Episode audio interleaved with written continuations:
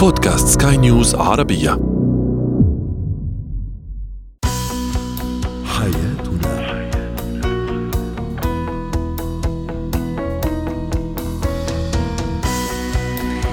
مستمعينا الكرام أهلا بكم معنا إلى حياتنا. فضاؤكم اليومي الذي يعنى بشؤون الأسرة وباقي الشؤون الحياتية الأخرى والذي يمكنكم الاستماع إليه عبر منصة سكاي نيوز عربيه dot com slash بودكاست وباقي منصات سكاي نيوز عربيه الأخرى. شاركونا أيضا عبر رقم الواتساب 00971561888 معي أنا آمال شابة اليوم نتحدث عن إيجابيات وسلبيات الارتباط أو الزواج من الصديق المقرب أو الصديقة المقربة. أيضا ما هو النظام الغذائي الصحي الصحيح في الصيف بالنسبة لطفلي أو لأطفالي وأخيرا اتكات الإكراميات.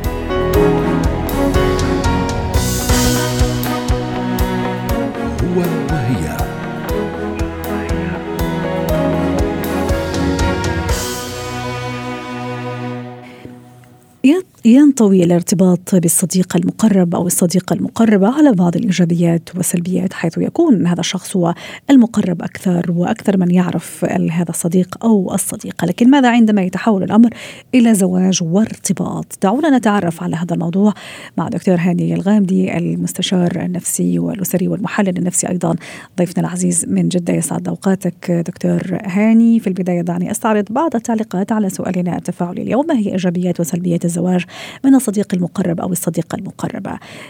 تعليق يقول الصديقة المقربة بتكون مطلعة على كل تفاصيل حياتك وأدق التفاصيل فبتسهل عليك الشرح في مسألة الزواج. أيضا تعليق آخر يقول الإيجابيات معرفة كل من الآخر مزايا وعيوب الطرف الآخر وطريقة تفكيره وكل أموره أيضا الأخرى ما يحب وما يكره فإما يقرران الزواج أو الانفصال. أما بالنسبة للسلبيات فقدان الحماس بالنسبة لما يكون يكون الشخص يعني خطيب أو خطيبة قصد التعليق. دكتور هاني نسمع بين الفينة وأخرى وحدثت يعني أنه الزواج يكون يعني من صديق مقرب مع صديقته مع صديقة مقربة. أقصد هنا صديق طفولة طبعا يعرف أسرتها يعرف عائلتها يعرف أخوانها يعني في إطار من الاحترام طبعا والتقدير أكيد من دون شك. وفجأة يعني بعد سنوات من هذا الصداقة يعني يقرر هذا الشخص الارتباط بالصديقة المقربة أو العكس صحيح. ما الذي يختلف وما هي الإيجابيات والسلبيات؟ من الجمال في هذا الموضوع إنه زي ما تفضلت بعض بعض الأشخاص وذكروا إنه والله أنا مطلع على فكرها وهي مطلعه على فكري وعلى سلوكياتنا وعارفين إحنا في أنه مسار سلوكي أو فكري آه عليه الطرفين. بس في عندنا مشكلة يا أمال وهذه يمكن تكون مفاجأة يا أختي وممكن تكون مفاجأة لبعض من هم آه ما دخلوا في هذه التجربة.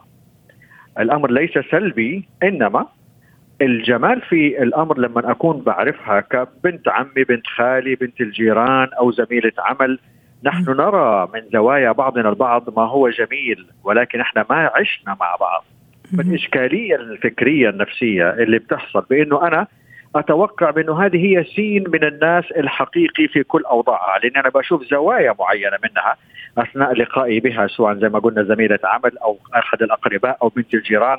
أو خلافه أو من خلال النقاشات اللي بتتم على التليفون أو النقاشات اللايف. لكن ما عشنا في المعترك الحقيقي في يدا بيد ليل ونهار لإدارة هذه السفينة اللي هي سفينة بيت الأسرة. فالسؤال الكبير هل أنت هل أنت على تلك المرونة لتعديل الأمر بما يتطلبه الواقع الحقيقي والميدان ولا إحنا جالسين على أحلامنا وحسن ظننا ببعضنا البعض أيام ما كنا لسه قبل ما نرتبط ضمن هذه الشراكة. هذه الحتة يا أمال هي اللي تفرق بارك الله فيك. صحيح وحتى طبيعة العلاقة تختلف دكتور هاني. طبعا لأنه إحنا كنا في البر أنا بقى أشوفها وبتشوفني وبنكلمها ونكلم بعض ونقول لبعض أحلى كلام حتى لو في بيننا بعض الصدامات الخفيفة ولكن إحنا مش عايشين مع بعض تحت سقف واحد. فالسؤال الكبير المهم جدا هل نحن على قدر المرونة لأن نعيش إلى في إيرا أو في في بوتقه مختلفة عما كان عليه الأحلام الوردية والحياة البمبي مع بعضنا البعض لما كنا بعيدين. واليوم أنا وهي سنكون وجها لوجه ليل نهار فإذا عندي هذه المرونة وفهمي لهذه المرحلة المختلفة تماما عما كان عليه الأمر في العلاقة السابقة فنحن في خير إن شاء الله. أما إذا كنا عايشين على اللون البمبي والتوقعات والاكسبكتيشن والسقف العالي من العشم بأنه أنا أعرفها لمدة سنة ولا عشر سنين سواء كانت قريبة أو زميلة عمل أو أو بنت الجيران أو ولد الجيران وكنت أتوقع منه بعض الأمور لا يا بنتي ولا يا أختي. الأمر يحتاج إلى إعادة ترتيب الأفكار. وبالتالي نعود إلى اهتمام بالواقع. طيب. دكتور هاني ما هي الأمور اللي لازم سامحني قطعت كلامك. دكتور هاني ما هي الأمور اللي لازم أحطها بعين الاعتبار قبل الارتباط بالصديق المقرب أو الصديقة المقربة أو ما يعرف بال best friend اللي زي ما تفضلت ممكن هي صديقة الطفوله آه، بنت الجيران وتربطني بها علاقة أو بها علاقة يعني نظيفة محترمة يعرف أهلي أعرف أهله ممكن أعرف أخواته. يعني هذا الصداقة اللي تكون في إطارها المحترم. ما الذي يختلف إذا أنا تحولت من هذا الإطار إلى زوجة أو إلى زوج. الإجابة يا سيدتي في كلمتين سقف العشم يا أمال. سقف العشم بارك الله فيك. وهذا على فكرة بمعنى؟ يقع فيه أيضا. أشرح لك بارك الله فيك. وأيضا ما يقع فيه أيضا بعض الأشخاص المخطوبين. يعني بمعنى أيام الخطوبة من الملكة إلى يوم الزواج يوم الدخلة الحياة البمبي والجمال والكلام والمش عارف مين. يوم ما نكون تحت سقف واحد العشم لما كنت خاطبها هنا عشان كده أنا يا أختي طلبت موضوع المرونة إعادة الترتيب وإعادة ترتيب الأفكار. الحياة مش بمبي بالمطلق الحياة مش هي اللي أنا عايشها معاها أثناء الخطوبة والورد والجميل والكلام الحلو والغزل. لا أنا عندي واقع وعندي معترك فهل أنا جاهز إلى هذا الشيفتنج إلى هذه ال ال إعادة الترتيب للواقع للعيش بالواقع الحقيقي والغوص في ميدان المعترك الحياتي لمفهوم أسرة؟ ولا أنا ما زلت على ذلك العشم السقف العالي زي ما أنا قلت قبل شوية. إنه والله أنا واثناء الخطوبة كنت أتوقع إنه الحياة حتكون بمبي أهو نفس الكلام ده ينسحب على موضوعنا اليوم. لما نكون عندنا صداقة طويلة أو معرفة طويلة من خلال إنه هذه بنت عم أو جار أو خلافه وبالتالي العشم اللي كنا نشوفه لما كنا متباعدين مع بعض عن بعض واليوم يختلف. هل, هل أنا أمتلك المرونة؟ وهل أنا عندي مقياس إعادة ترتيب هذا السقف من العشم؟ عشان تقدر تكون على قدر ماهية الأمر وإدارة الواقع عفوا إدارة الأسرة أو إدارة بيت الزوجية بالواقع الحقيقي. طيب دكتور هاني يعني الآن في عندنا هذا العامل اللي هو عامل المعرفة يعني أنا أعرفه آه، ممكن أكثر شخص أعرفه بحكم أني أعرف أخواته أخواته البنات مثلا أدخل بيتهم أعرف والدته أعرف حتى مشاكله ممكن وأعرف إخفاقاته وإنجازاته ونفس الشيء بالنسبة لهذا الصديق المقرب آه، ف أنا كيف لازم أستفيد من هذا النقطة؟ يعني إذا صح التعبير حتى أدعم أكثر حياتي الزوجية إذا صار في ارتباط وكيف أيضا أتفادى السلبيات؟ يا سلام عليك على السؤال هذا الخطير يا أمل. هذا سؤال خطير جدا بارك الله فيك وقد يكون هو الأهم في حديثنا اليوم. لما أنا عرفت الطرف الثاني وفريقه وعرفت وعرفت هي وعرفتني أنا وفريقي إياكم ثم إياكم ثم إياكم تدخلوا أي أحد من ذلك الفريق يلي كان في زمن سابق. له الحق أو لي الحق بانه أنا أتبادل معه معلومات عن شريكي أو حبيبي أو إيش ما كان الأمر. اليوم في البيت الزوجية ما ينفع انه أنا أستعين بهم. ليش؟ هذا يا أمال بارك الله فيك اللي بيلخبط لنا حياتنا الزوجية اليوم. لأنه أنا أكون عرفت أخته فاشتكيه عند أخته أنا أعتبرها شكوى. صحيح. وأعرف بنت عمه أو بنت خاله فأروح أشتكيهم فهذه تعتبر بالنسبة لي أنا فضيحة وطلعتي مشاكلنا برا وبالتالي حيكون في صدام أكثر. اذا الموضوع هذا قد يكون سيء أكثر مما هو في صف الشخص. يعني معرفتي بفريق هذا الحبيب ليست في مصلحتي بأن أنا أنقل لهم المعلومات واستعين بهم عشان يديروا معايا هذا الشريك. هذه نقطة خطيرة جدا يا أمان ويجب أن نتنبه بأنه يجب أن أنا أدير أموري من خلال معرفتي وإعادة الشفتنج زي ما إحنا قلنا إعادة ترتيب الأفكار والعشم اللي ذكرناه دون أن نقحم أطراف آخرين حتى لو كنا نعرفهم في زمن سابق ضد هذا الشريك والحبيب اللي أنا عايش أو عايشة معه اليوم. رائع. وتوافق يا دكتور هاني اللي كان مع هذا الصديق المقرب أو هذا الصديقة المقربة هل يعني بالضرورة راح يكون نفس التوافق بعد الزواج بمعنى آخر؟ يعني هل لازم أني أتوقف عني أبذل مجهود يوميا اللي أعمل الهوم وورك تبعي يوميا أني أحسن من علاقتي بهذا الشريك لأنه الآن هو بطل صديق مقرب وهو الآن شريك وأكيد اختلفت في كثير أشياء. طيب خليني أديك نصيحة لكافة الأطراف سواء كان معرفة طويلة أو صديق أو قريب أو زوج لفترة طويلة من الزمن يا بنتي ويا أختي ويا ابني ويا أخي لازم كل بعد فترة تعمل حاجة اسمها ريكارنت إعادة ترتيب أفكارك. زي ما في عندنا شركات تاخذ فيها رخصة كل بعد سنة أو سنتين أو ثلاث سنوات. الله يخليك والله يخليكي. عيدوا ترتيب أفكاركم لأنه ترى ما سبق من واقع كان في السنة الماضية أو السنة دي مش حيكون كما هو عليه الأمر السنة القادمة، اذا بالتالي كل بعد فترة ونعود يا أمان ونكرر ونقول يا أختي موضوع المرونة موضوع السقف موضوع العشم موضوع ال ال ال القبول لأنه يد بيد في معترك الحياة والوقوف على الأمور الميدانية لحلها عشان نمشي السفينة هذه من الأمور المهمة نعم. ويبقى الاحترام هو الإطار الأساسي للاستمرارية حتى على مستوى المشاعر والحب المتبادل. شكرا لك دكتور هاني الغامدي المحلل النفسي والمستشار الأسري والتربوي ضيفنا العزيز من جدة.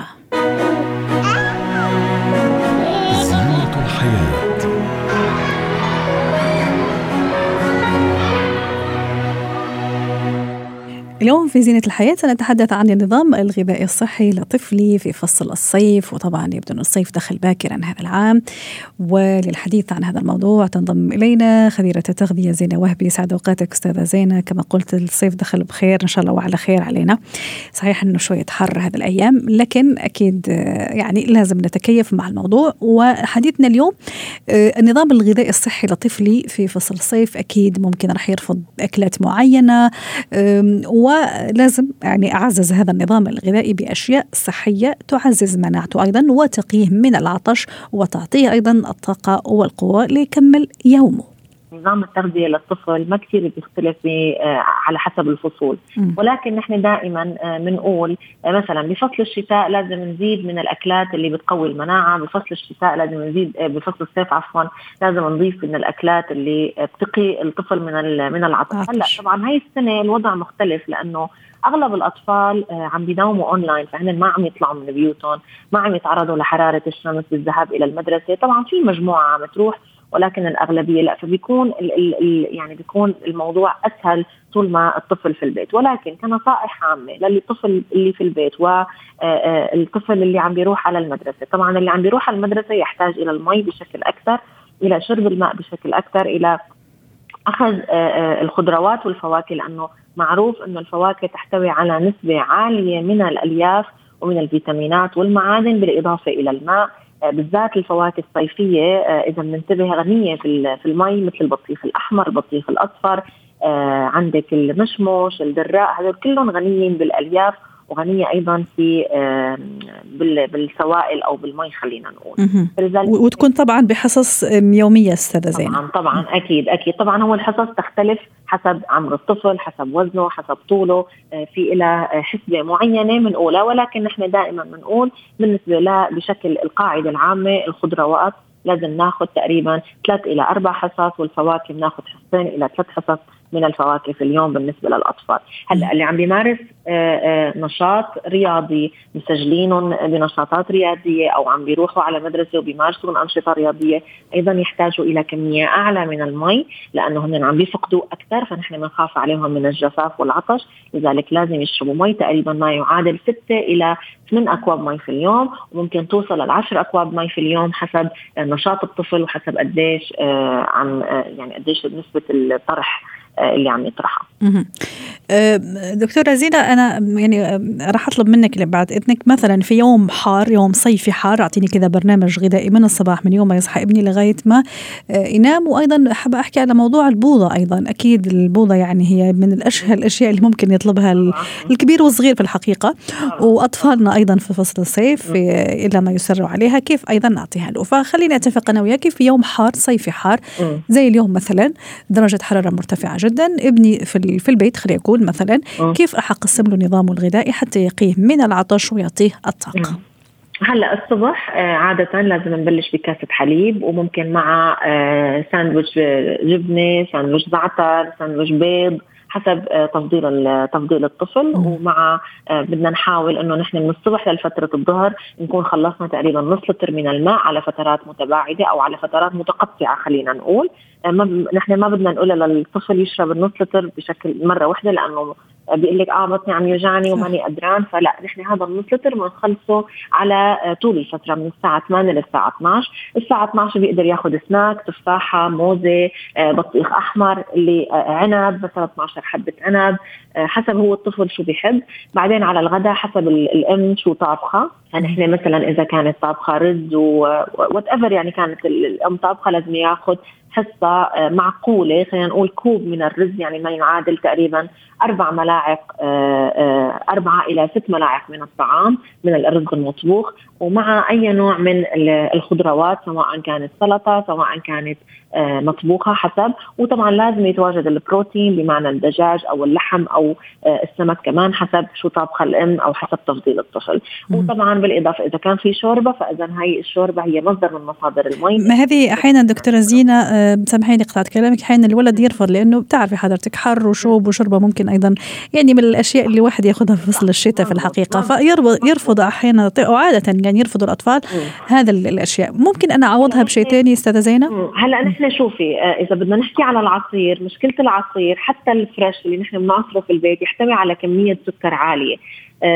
كوب العصير البرتقال مثلا. نحن لازم نعصر ثلاث برتقالات لحتى نحصل على كوب من العصير. صح. نحن بهذا الكوب من العصير حصلنا على كمية السكر الكاملة اللي هو موجودة بالفواكه اللي تسمى الفركتوز وهو من الأنواع السكريات ال simple sugar أو السكريات المبسطة اللي جسمنا بيمتصها بشكل سريع.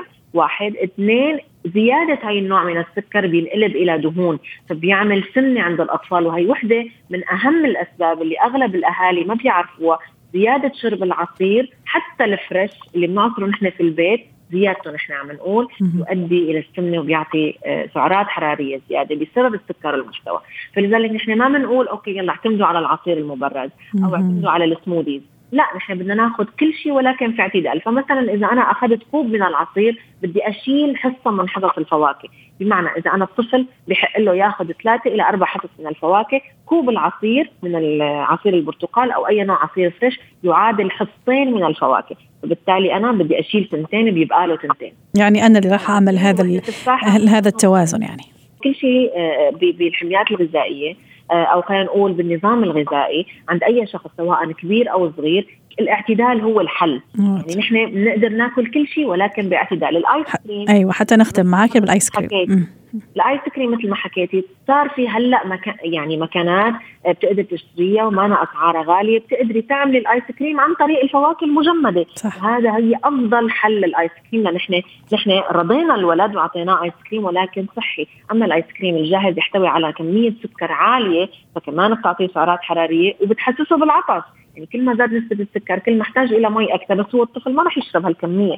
فنحن بدنا نحاول قد ما فينا نعطيه healthy options بحيث إنه هو تفيده ما تضره. واحد اثنين ما يعني ما تعمل لنا آه، ما تعطيه السعرات الحرارية اللي هي بغنى عنها. بالذات نحن مثل ما قلت لك برجع بقول لك هلأ حر والأولاد ما عم بيروحوا على المدرسة. فنسبه السمنة عم تزيد عند الأطفال. صحيح. نحن عم نحاول قد ما فينا إنه آه نقللها. نحصر هالموضوع نقلله فالحلول هي هذا هي. الحلول. شكرا لك أستاذة زينة وهبي خبيرة التغذية ضيفتنا العزيزة من أبو ظبي.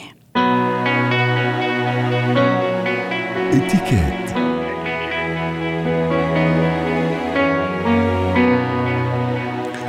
اليوم نتحدث عن إتيكيت الإكراميات أو ما يعرف بالبقشيش للحديث عن هذا الموضوع. رحبوا معي بدكتورة سلوى عفيفي خبيرة الإتيكيت والبروتوكول الدولي.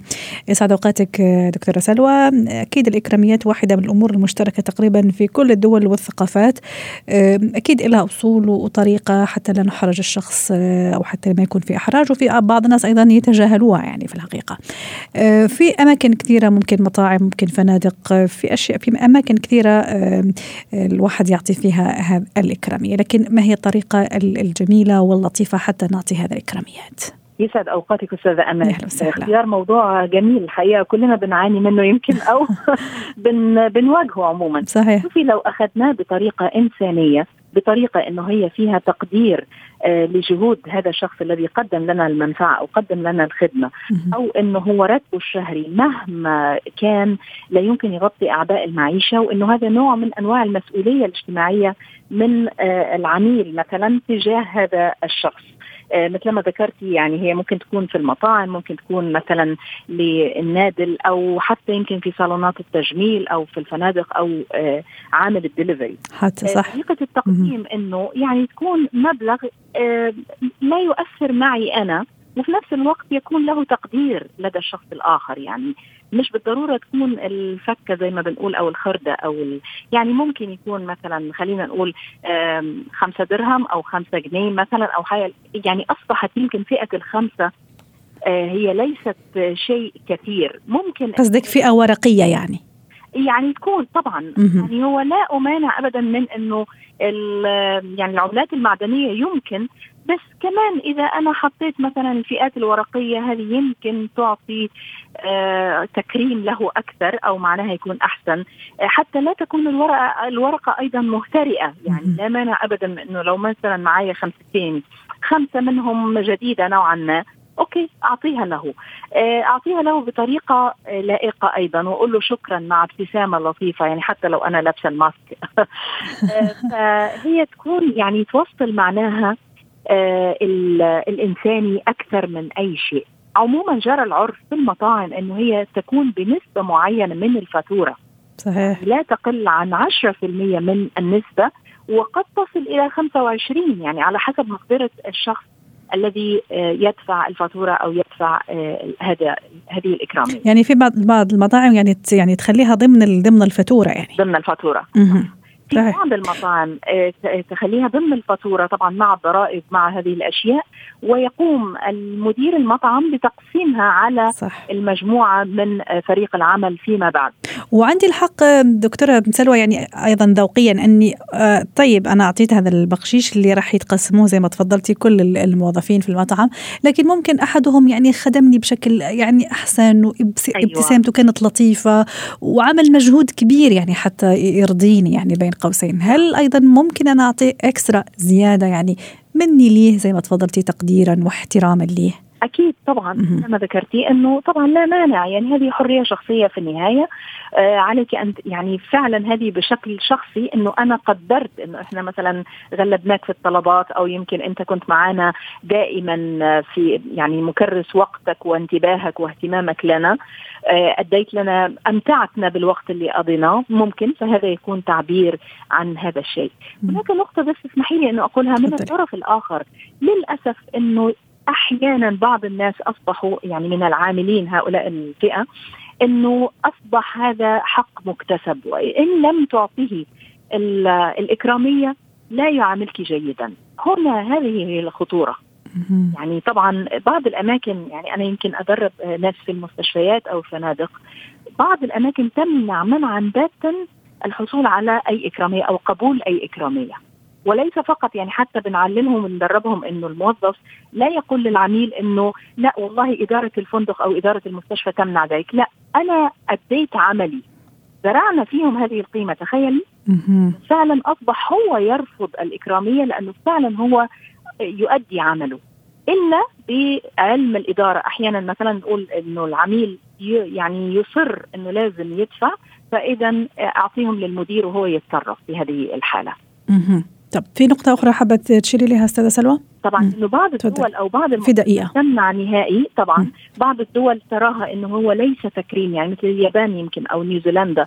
لديهم إنه لا إذا أعطيتي إكرامية فهذه إهانة وليست تكريم. في معظم الدول يمكن أصبحت تكريم.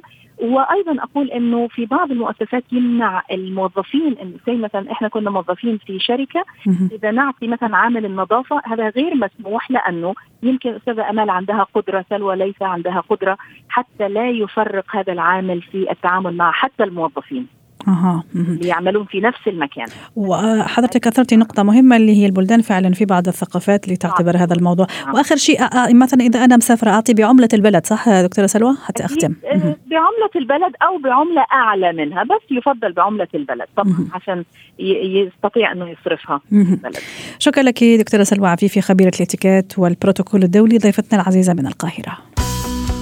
حياتنا